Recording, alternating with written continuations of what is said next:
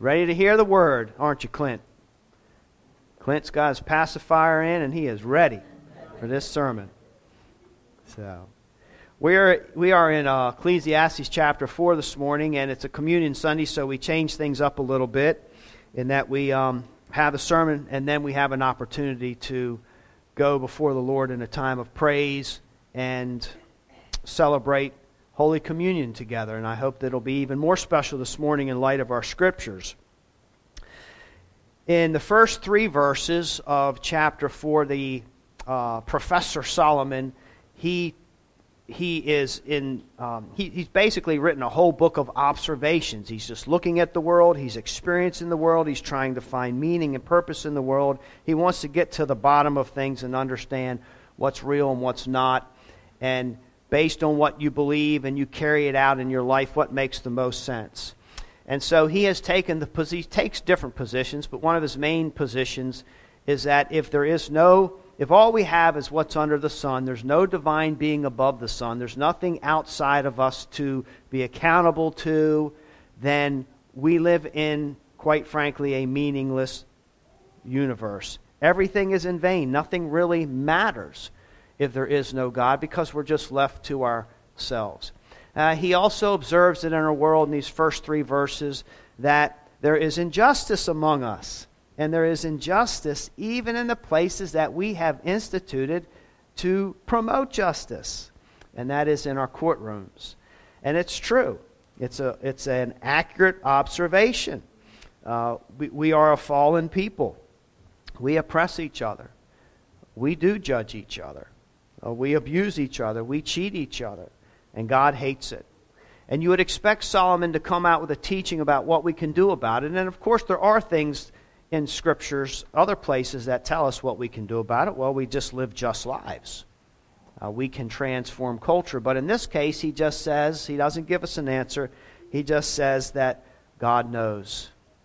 God knows about all these injustices. He keeps a record, and that in the end, everybody is accountable to the Lord. So it's within this context of vanities and I guess kind of a broken society that he continues in chapter 4. And in verses 4 through 12, he's primarily going to teach us about community, relationships, friendships. And then in chapters, on verses 13 through 16, he's going to give us another example of how life under, lived only under the sun is all vanities. And I'm just going to change it up a little bit this morning. I'm actually going to observe verses 13 through 16 first, because it doesn't really matter in the text chronologically, because they're just observations. And then I'll come back to 4 through 12 and talk about community. So, in these verses 13 through 16, is anything a big deal? Let's find out and read this text. Verse 13 in chapter 4.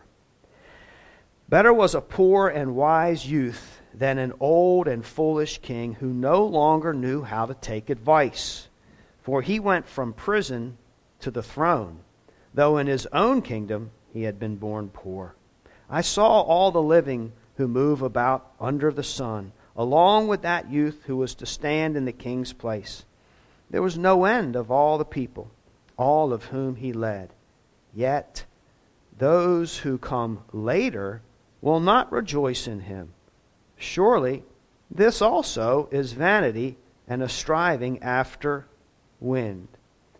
So, what Solomon does is he gives us an example of how things, um, we might make a big deal out of things, we might be impressed by things, we might see events in life or people in life that greatly inspire us, but in the end, if there is no God, if there's no deity, even those things are no big deal. They do not matter. So he's driving home this idea of a worldview that if you don't believe in a God, that you can't have meaning in the universe. If we came from nothing, if we're going nowhere in particular, we're nothing special, there's nothing special about life, then we can't make claims that really anything is special in life. And so, as a, an example, he gives us something I think that we would all consider like, wow, that's a big deal, that accomplishment. and in a sense, he gives us kind of a rags to riches story. Uh, who doesn't like a rags to riches story? Uh, Walt Disney got very rich writing rags to riches stories. We love those. So here's a scenario we have a wealthy, uh, he's a king, he's, he's wealthy, he's likely very, very powerful, and he is on the throne, and he is ruling a mass amount of people. So he has wealth, he has power, but what he no longer has is wisdom. And he doesn't have wisdom because he refuses to take advice from other people. Uh, King Solomon wrote in the, Pro- in the book of Proverbs that those that will not take advice from other people, he, there's a word for that, and it's called fool. You're foolish. We become foolish if we are no longer invite other people's perspectives into our lives to help us understand the realities and the truths of lives uh, of our life and the lives of others. it's foolish.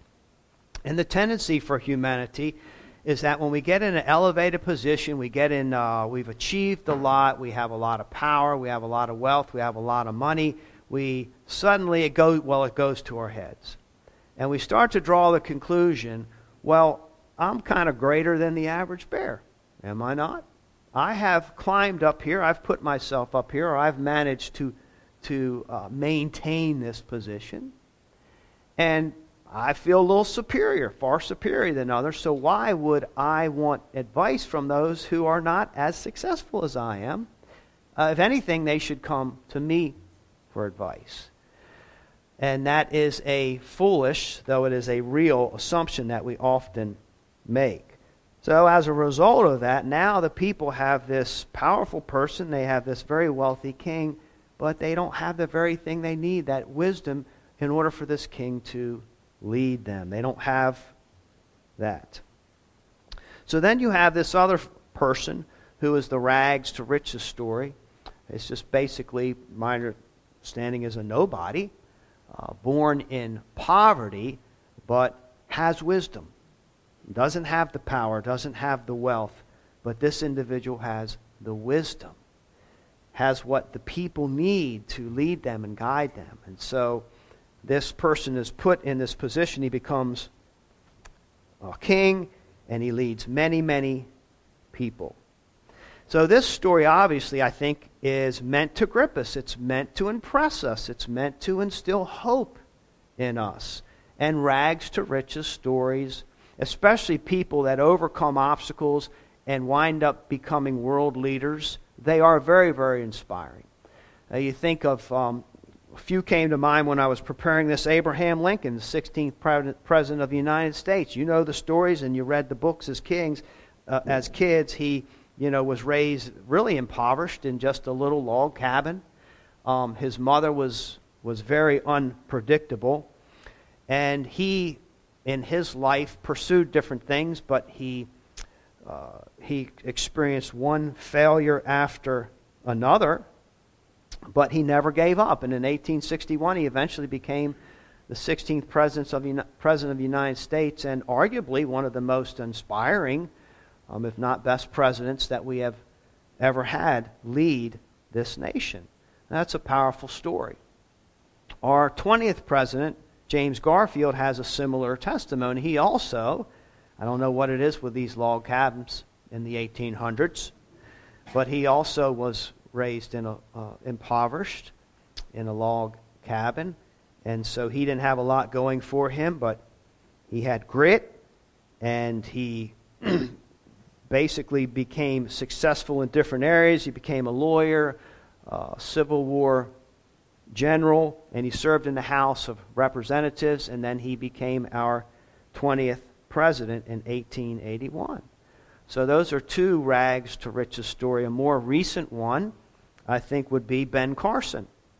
Um, he was raised in the projects in Baltimore, Maryland, and his mother was illiterate, just no dad in the home. And he had different personality issues. He struggled with, um, with anger in his childhood, but he overcame these obstacles. He read a lot of books, he studied hard, and he became the best neurosurgeon, um, brain surgeon that the world, as far as I'm know has ever seen. He overcame these obstacles, and then he even ran for president, and he did not become president, but he was appointed as Secretary of Housing for Urban Development just recently. So when people um, start at the top, you know, you already have everything or you inherit things, it's not as grand of a story. But when you start with nothing and you rise all the way up into a position of leading the world in certain, in certain areas or nations or large people groups, that is an impressive accomplishment. We would all say that's a big deal. But Solomon says, wait a minute if you only have a materialistic worldview that this is all this is, you can't land there logically with that belief. Because there is no, how do you even measure what a big deal is other than by people's opinion if there's no outside standard? So we struggle with this with justice. If there's no outside standard or absolute standard that we can all nod our heads yes or shake our heads no about what's just and unjust, then how can we ever even know when we're going in and out of it? And that same logic applies to success stories. How can we even define success if there's no standard to measure it with? And without something absolute, without a divine being, we do not have that standard. That explains our culture. Because our culture hails people today as heroes who have pretty much done nothing but made a splash. They've gotten our attention. They're not particularly good at anything but getting people's attention, doing things that draw attention to themselves, and yet they become some kind of hit or celebrity or very wealthy because uh, you like them on YouTube. Solomon brings this all down in, in the uh, in his final verse when he says, Those who come later will not rejoice in him. Well, how come people will not rejoice? We rejoice, or at least I rejoice, in the accomplishments of those who went before us in rags to riches. So, how come other generations will look at history and different figures and not rejoice in them and see them as successful? And that's how materialism or relativism works. That you can't celebrate the same things. They, it, life just becomes a matter of fads and opinions. That's, that ought to sound familiar as well. So I think Solomon is on to something here. We can't have objective meaning when we come to the conclusion that since there's nothing out there for us to serve or be accountable to, all we have is our own opinions, and we just value them, and then things just come and go things of value. They just come and go, they forever change. It reminds me of Scripture where it says, um, God's Word will endure forever. But you know what? Man's word's just the opposite. Our, our words and our um, conclusions, they change about every other day. Even things that we're very emphatic and dogmatic about. It's just, it's just a constant revolving door. But the Word of God endures forever. So, in these verses, Professor Solomon is challenging his readers so that hopefully I, they will see the light of the need for God in order to live consistency. Consistently, because without God, can anything really at all be a very big deal? pretty pessimistic. Certain worldviews, if we're going to be consistent, they leave us with a mindset of pessimism. There's really nothing to look forward to. But before all the pessimism, now let me go back to verses 4 through 12. He talks about another area of life that is very important. He's going to talk about community, about friendships, about companionship. And this is something that's, no matter what faith you are, is important to everybody. There's nobody that would disagree that relationships are not. Even the grumpiest person in the world would not agree that there is something to this idea of friendship and companionship and relationship. It's a very, very important part of life. So let's read and learn from verses 4 through 12 the importance of community. Then I saw that all toil and all skill in work come from a man's envy of his neighbor. This also is vanity and a striving after wind. The fool folds his hands and, is, and eats his own flesh. Better is a handful of quietness than two hands full of toil and a striving after wind. Again, I saw vanity under the sun, one person who has no other, either son or brother, yet there is no end to all his toil, and his eyes are never satisfied with riches, so that he never asks, For whom am I toiling and depriving myself of pleasure? This also is vanity and an unhappy business. Two are better than one, because they have a good reward for their toil. For if they fall, one will lift up his fellow. But woe to him who is alone when he falls and has not another to lift him up. Again, if two lie together, they keep warm. But how can one keep warm alone? And though a man might prevail against one who is alone, two will withstand him. A threefold cord is not quickly broken. So it's a little cryptic, I think, because it's uh, ancient wisdom, but it is talking about the importance, obviously, of friendships and community and, and numbers and having people that are, in, that are in place there for you. But I think it's um, important before we dive into this to realize why are relationships? Relation, the, the relationships are huge. I, I can't ever remember, remember a time in history where there, there aren't great books or writings or readings about the importance of communities, societies, families, relationships, friendships, companionship.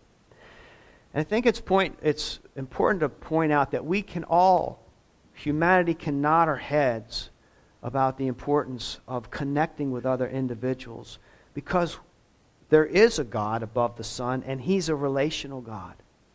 Uh, we serve a God that is the three in one. And we often think about God desiring to fellowship with us. You know, the, the Revelation passage Here I am, I stand at the door and knock. And if any would, anyone would op- hear my voice and open the door, I will come in and eat with him and he with me. And God desires to fellowship and relate to us. It's a, it's a marvelous thing. But, but before we were even here, there's a beautiful relationship within the Trinity.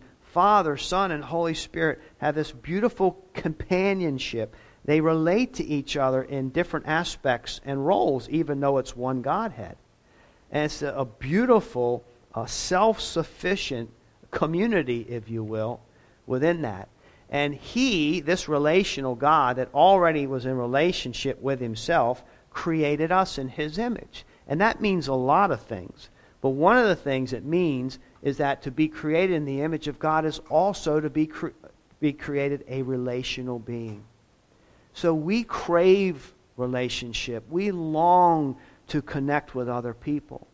But we know that because of the fall in Genesis 3, that now there's what sin does is rather than connect us, it separates, it alienates, it isolates. And because of the fall, we lost our harmony with God and creation, our fellow man, and even ourselves. So now we live in this terrible tension and it's a curse. It's a curse. We live in this tension where we long to connect. We want to be so tight with other people. We want to be loved and accepted, and we want to even think, well, I've got some love to offer. I have things to offer my fellow man. We live in this tension because we want it, we long for it, we enjoy it when we can get it, but then sin also wants to mess it up. There are aspects about our nature that sabotage the very things that we long for. So we live in this tension. And Solomon points out some of this tension in this text here. Uh, there's a book written by sociologist Robert D. Putnam called Bowling Alone The Collapse and Revival of American Community. I did not read it, but I, it caught my attention and I read a few snippets of it. And there's a few it's of course it's filled with statistics. But there's a, there's a few things in there that really caught my attention. But one of the reviewers says in this important book putnam demonstrates that social capital increased between 1900 and the late 1960s and then dramatically decreased largely as a result of generational succession television, urban sprawl, and the increasing pressures of time and money. So I won't go into all those statistics, but there was, he uses a word here that I, I thought, wow, that is very insightful. Social capital. But what is capital? Capital is all of your assets, it's your wealth, it's all that money you guys have under your mattress and in the bank and in your wallets and all that plastic and the, and the homes and the cars, all these things that you own, that gets you places. That's your wealth. That's your capital. That's your foundation. And, it's, and you can draw from that and get places in life and live. Well, he coined this term, I guess he coined it, it's the only time I've ever seen it, is social capital. And that is, there is this, um, a plethora of wealth within your friends, within your community that you can draw from. It's an investment, and it's, it's very, very valuable. So to have community is to have uh, capital. It's, it's to have access to valuable things. So what does he mean? Well, for example, um, if you have a network of friends, you have pals, you have companions there, uh, you break down. What do you do? You call a friend. I mean, this has happened to me more times than I care. I, I break down. I call a local friend. Hey, can you, you know, side of the road, can you, uh, can you get me some gas or can you come and get me while I do these things? Because, you know, you, not everybody can just afford to, to call all these uh, costly things, but it's that network, network of friends, people that are there for you. Um, and, you know, you have people lend your car when your car breaks down. You have a friend, hey, can I can I drive this for a little while? I'm kind of, this is all I got right here. Child gets sick. You have several children. You need to take one to the doctors, but you need babysitting, so you, you, you call family or friends. See, it's, it's capital here. You have resources to help you through life. Now, the bank is closed. And whenever the bank is closed and I need money, I call Corky. I mean, this guy, it's like, hey, that, I got a good deal on Marketplace. I'm afraid somebody else is going to buy it. And so Corky's like, man, sure, I'll lend you a couple hundred dollars for that. I'm teasing about that, but he would. He would do that. But that's, that's the idea here. You know, your, your favorite movie just came out and you, you really want to see it, so you think, who, would, who can I see this movie with? And you give them a call and you go out. Or a new restaurant. I want to experience this with somebody else. I want to experience life with somebody else. So eh, all of these aspects in life, there's social capital out there. There's this great source of wealth and value that we have just in companionship and friendship. So for our church family, you know, it might be you, you have a, way, a wayward child and you just need somebody to partner with you and pray. Or you get sick and you're down and all these notes or cards or texts of encouragement come and and it just it fills your soul. The, the social capital, you're retrieving the wealth from it that's there. And it's helping you through your life. You're having a birthday party or you got a promotion in your job and you're making all kinds of money now and you want to celebrate. So, yeah, you call up your friend, hey, let's just go here. You sure you can afford it? I can now. Let's go and celebrate this together. It's a, it's a wonderful, wonderful thing. It's very, very valuable. It's like this invisible account that you have that helps you through the highs and lows of life. And it has a great rate of, rate of return when we invest our lives in one another.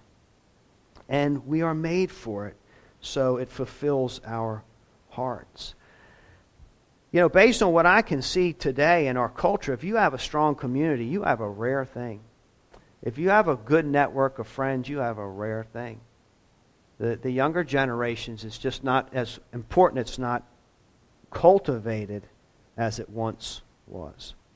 So, with all that, Solomon mentions some things that can ruin this social capital, if you will.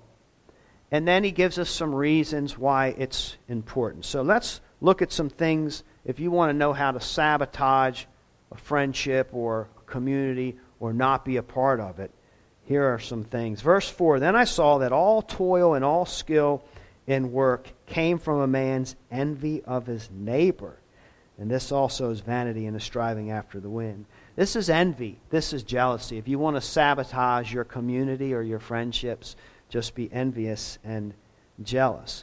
So this poor guy can't get over the fact that his neighbor has everything that he wants. Those are the things that I would like to have, and I don't have them, but you have them. You've got that money, or you got the good looks, you got the smarts. Uh, you, you have, my dog's ugly, your dog is beautiful. You know, and sadly, because of our fallen nature, rather than rejoicing in these things over our neighbor, wow, you got that. That's so cool. That's so nice. I'm so happy for you. I rejoice with you. We all, we, we, we alienate ourselves and get all twisted up and we envy those things and we're jealous about those things. And so sadly, this guy, there's people in the world that are motivated to work hard, what? Just so they can compete with their neighbors. So they can look good too, maybe, so they can get the attention too. And it's wrong. It's not much of a neighborhood. It breaks down community and it strains, kills even relationships. You know, so a good question to ask is well, the opposite is learning to rejoice. Can you rejoice in your neighbor's gains? Can you rejoice when other people in your community get things or God blesses them with the very thing that you want and you don't have? Things that can be just surface fluffy things, but there's deep, deep, deep things that we often want or desire, and other people are blessed by them. Can we rejoice in that? One of the most beautiful uh, displays of this that I've seen happen in this church at one, t- one point, and it was, um, it was a, a mother who lost a infant child and yet had a friend who gave birth to a child around that similar time and went and visited them and rejoiced, not not pulling other people into the loss, but rejoiced in this new birth, this gift that God has given them. That's a heart of grace. That's a strong network of friendship. When even when we've lost things that are valuable to us, we can say, Bless you. I am so happy for you that God has brought this into your life. It's those kind of things that we take for granted, and yet they make for a very, very strong community. Envy and jealousy kills community. Another thing that kills community is laziness. The fool folds his hands and eats his own flesh. That's just plain old laziness. How can you be a good friend or even have a friend if you're going to be too lazy to pick up the phone? If you're going to be too lazy to get off the couch when you're invited to go do this or, or, or do that, uh, you're invited to youth group, you're invited to a cup of coffee, you're invited to go to a basketball game or something, you know, people are trying to draw you in to this and you're just too lazy. You don't want to move your bones. You don't want to move your brain. You don't want to lean too far to the left or to the right because it's too much energy, it takes too much effort. And that's the whole point that if we're not willing to put energy and effort into investing in other people, into building community, we will not have it. It will not happen. If we don't participate in, in, uh, in our case, if we don't participate in whatever church community we have that is offered, then we will be disconnected. We won't have it. We'll feel alone. We'll feel alienated in that sense. So, something as simple as laziness is a community killer. He also mentions this imbalance drive. This person is very driven, but it's imbalance. And better one hand, verse 6, with tranquility than two handfuls with toil and a chasing after the wind. So rather than being lazy, this person is incredibly uh, driven, but all they want to do is work. And because they have both hands in it, they work and work and work, and they miss out on important things of life that are intended to bring peace to their, to their hearts, peace and rest to their soul. And the idea is that uh, the balance comes when you have one hand in work, six days you shall work, but in, one, in the seventh day you shall rest. And so to have this balanced life, rather than working all the time and working yourself into a frenzy and anxiety about everything, We work when it's time to work, but we Sabbath when it's time to Sabbath. And that helps us be balanced in our lives. God has built in rest. And when all we do is work, then we miss out on the blessings of family, community, friendships, uh, fun, rest, uh, just going for a walk, looking and enjoying God's creation, all the other gifts that He has given us. And we, become, we can become a, a sourpuss. So there's this a built in rhythm of life that God has given us. And we want to keep one hand here on this and one hand on that so that we don't just turn inward. So we want to resist these kind of things. You know, uh, it's okay to turn your phone off. It's okay to turn your work phone off. It's all right. Life will, the sun will come up the next day if you turn your phone off, if you shut down your work laptop. The world keeps moving down. Step away from the office. So we need to get rest because that's how we enjoy God. That's how we enjoy friends and family. Uh, sometimes we playing a game of cards. I'm not a big game player, but sometimes playing a game of cards is a good thing to do. Enjoy your work, but enjoy your play. Feeling a little bit judged right now for some reason. I'm saying about this. So it kills community. So then, verses 7 through 8 more money. Again, I saw vanity under the sun, one person who has no other, either son or brother. Yet there's no end to all his toil, and his eyes are never satisfied with riches, so that he never asks, For whom am I toiling and depriving myself of pleasures? Why am I working so hard? Who's going to benefit from this? This is also vanity and unhappy. So this guy's not lazy by any means, uh, and he's really not envious. Uh, and he's not a workaholic for the sake of being a workaholic. He just loves money. And the only way he can figure out to get the money is to, he's got to do whatever it takes to get it, so he winds up working a lot. He doesn't think through what does all this mean? Where is it even headed? He just knows that he, this person wants money. That's the goal in life. So whatever it takes. And the problem, again, it's like the workaholic while you're seeking after that one goal that for whatever you think it's the pot at the end of the rainbow, you're giving all you have to it, you're missing out on the other important things of life. So you don't have the relationships. You don't have the social capital. You don't have the network. Uh, and, the, and you're not enjoying other stages and blessings of life. You know, maybe you just stay single because you're so busy chasing after money. Or maybe you're married and you'd like kids, but you're too busy to have kids, or you're too busy to play and enjoy the kids, play with and enjoy the kids that you have because all you want is money, money, money. And you live for that. And you can become very, very greedy. So that kind of mindset is also a community killer because it's self centered. It's not thinking about the preciousness of others. So then he gives us some reasons for um, relationships and friendships, why they are important to us. Verse 9 life lived in tandem.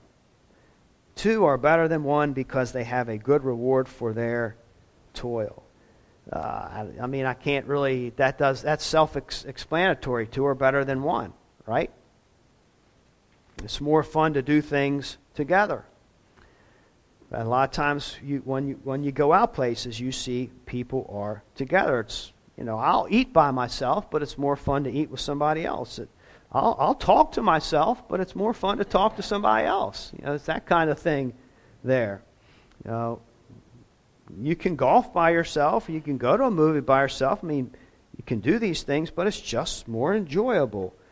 Uh, it's better to play checkers with somebody at the other side of the, the table. It's just more fun to do those things.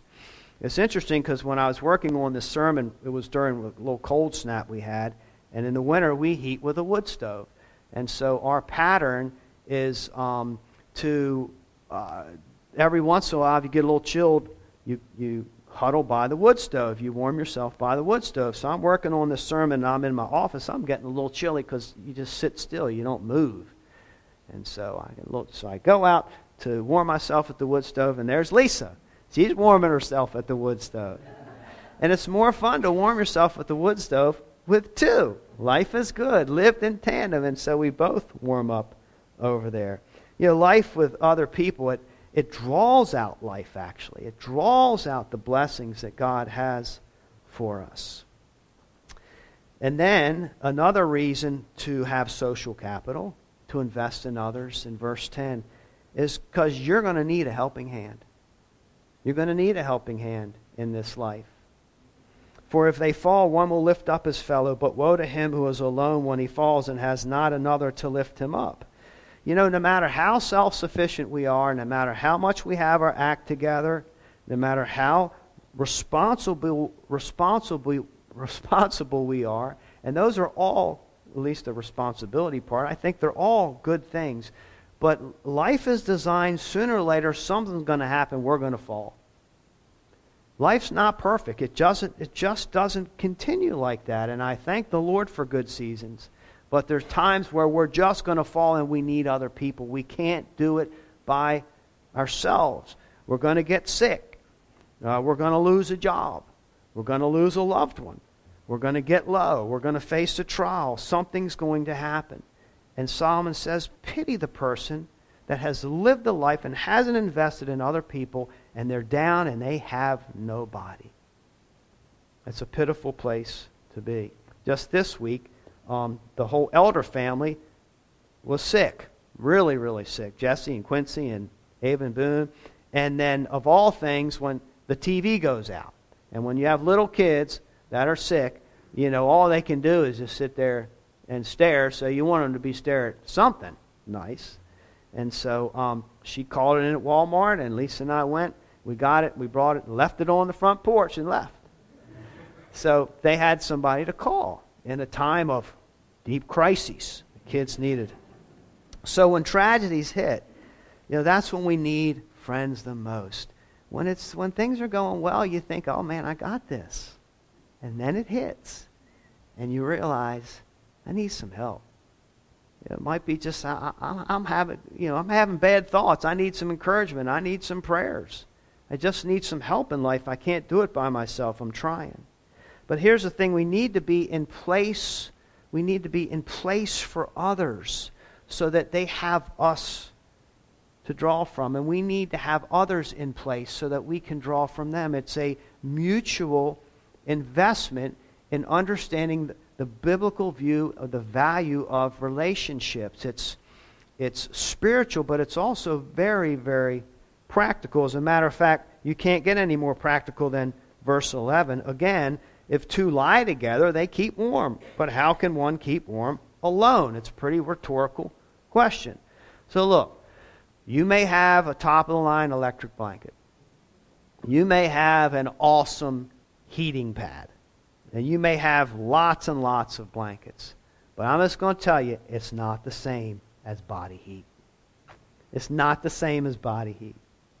One of the most exciting things at night when it's cold is to snuggle under the covers together. It's a very, very practical thing. If you're married, you know what I'm talking about. If you're not married and you know what I'm talking about, so at night, you know, it, it, like I said, we have a wood stove and we have, uh, it's cold in the other rooms. It's a little chilly and we like it that way. But I, so I purposely try to delay sometimes getting into bed at night so Lisa will get in there and warm the covers up. then I can get in there and do it. But this has a broader application. It's, it's just not, it's not all about just the, the intimacy of a marriage relationship. I mean, it just works in life. There's, there's a companionship, there's a warmth in being together. I mean, a lot of kids grow up sharing beds together. And it has a, maybe because uh, they don't have another bedroom or another bed. I always, until I was a late teenager, I shared a room with a sibling because we had a lot of kids and not enough bedrooms to go around. So people share beds together, and the idea is that you're gleaning from one another. Some kids uh, share the same bed, sisters might share the same bed, and, and it's comfy and it's cozy and they like it. They don't want to go to bed by themselves. And um, that way, if a monster comes out from under the bed, there's two of you to fight. Actually, that will be, that's coming up pretty sure, that verse there. So we have practical needs, and that God, uh, in His grace, He provides for these kind of things. Something as simple as being warm at night. Isn't God incredible like that? Sometimes we just need those little things. Sometimes we just need to, a, a little hug or a handshake or a fist bump or just to be seen, to be heard. And God graces us with these practical connections here. And then, last but not least, there's safety in Numbers, verse 12. And though a man might prevail against one who is alone, two will withstand him. A threefold cord is not quickly broken. You know what he's saying here, and I don't know the context, but, he, but if, you, if you're at odds with somebody and looks like it's going to turn into a fight, bring your toughest friend that you got with you to go to this thing. I mean, that's, that's the way I'm understanding this. And if you got two tough friends, bring them because then you have a better chance. Like if, if that's the position you're in here, that's the idea. But the bigger idea is that um, good friends insulate us from dangers. Good friends insulate us. So you, you put good friends around yourself. You have buddies to help you through hard times, to help you through the, the threats and the terrors of life. It's another practical blessing. So if you're, um, you're a female and you're downtown in the city and you're walking to your car at night, you're less likely to be threatened if there's more of you. So there's power in numbers, you've heard it before. So friends and people, they, we can insulate each other against harms and threats there. It's another form of social capital. I mean, it's valuable insurance to have other people help in fighting your battles, help in insulating you, help in protecting you, whether it's mentally or physically. Draw people in. Capitalize on what God has given us. You know, loving, loyal relationships insulate us against a lot of potential tragedies and bloody noses in life. So there are some things that will sabotage a community, and there are some really good reasons to build up a community to make friends, to have companionships, that social capital where we have people in place, but also we are in place for others. So that if there's any kind of need, whether it's rejoicing or helping getting over. So we have an opportunity, I think, in a sense, to apply this because when we practice communion at New Covenant Fellowship, we come up as families. And so it's a show of solidarity. And we can appreciate each other as we remember what Christ did on the cross. We also have an opportunity to stand and sing together. And as we lift our voices up, we sing in solidarity with one heart and with one mind. And it creates that community. And then today in particular, we have an opportunity to practice what we've learned as we share a meal together. Not just fill our bellies, and that's good to do, but also maybe fill our hearts by reaching out, connecting, and investing in one another and building a strong biblical community. May God bless the preaching of His word, and let's, uh, let's sing some praise.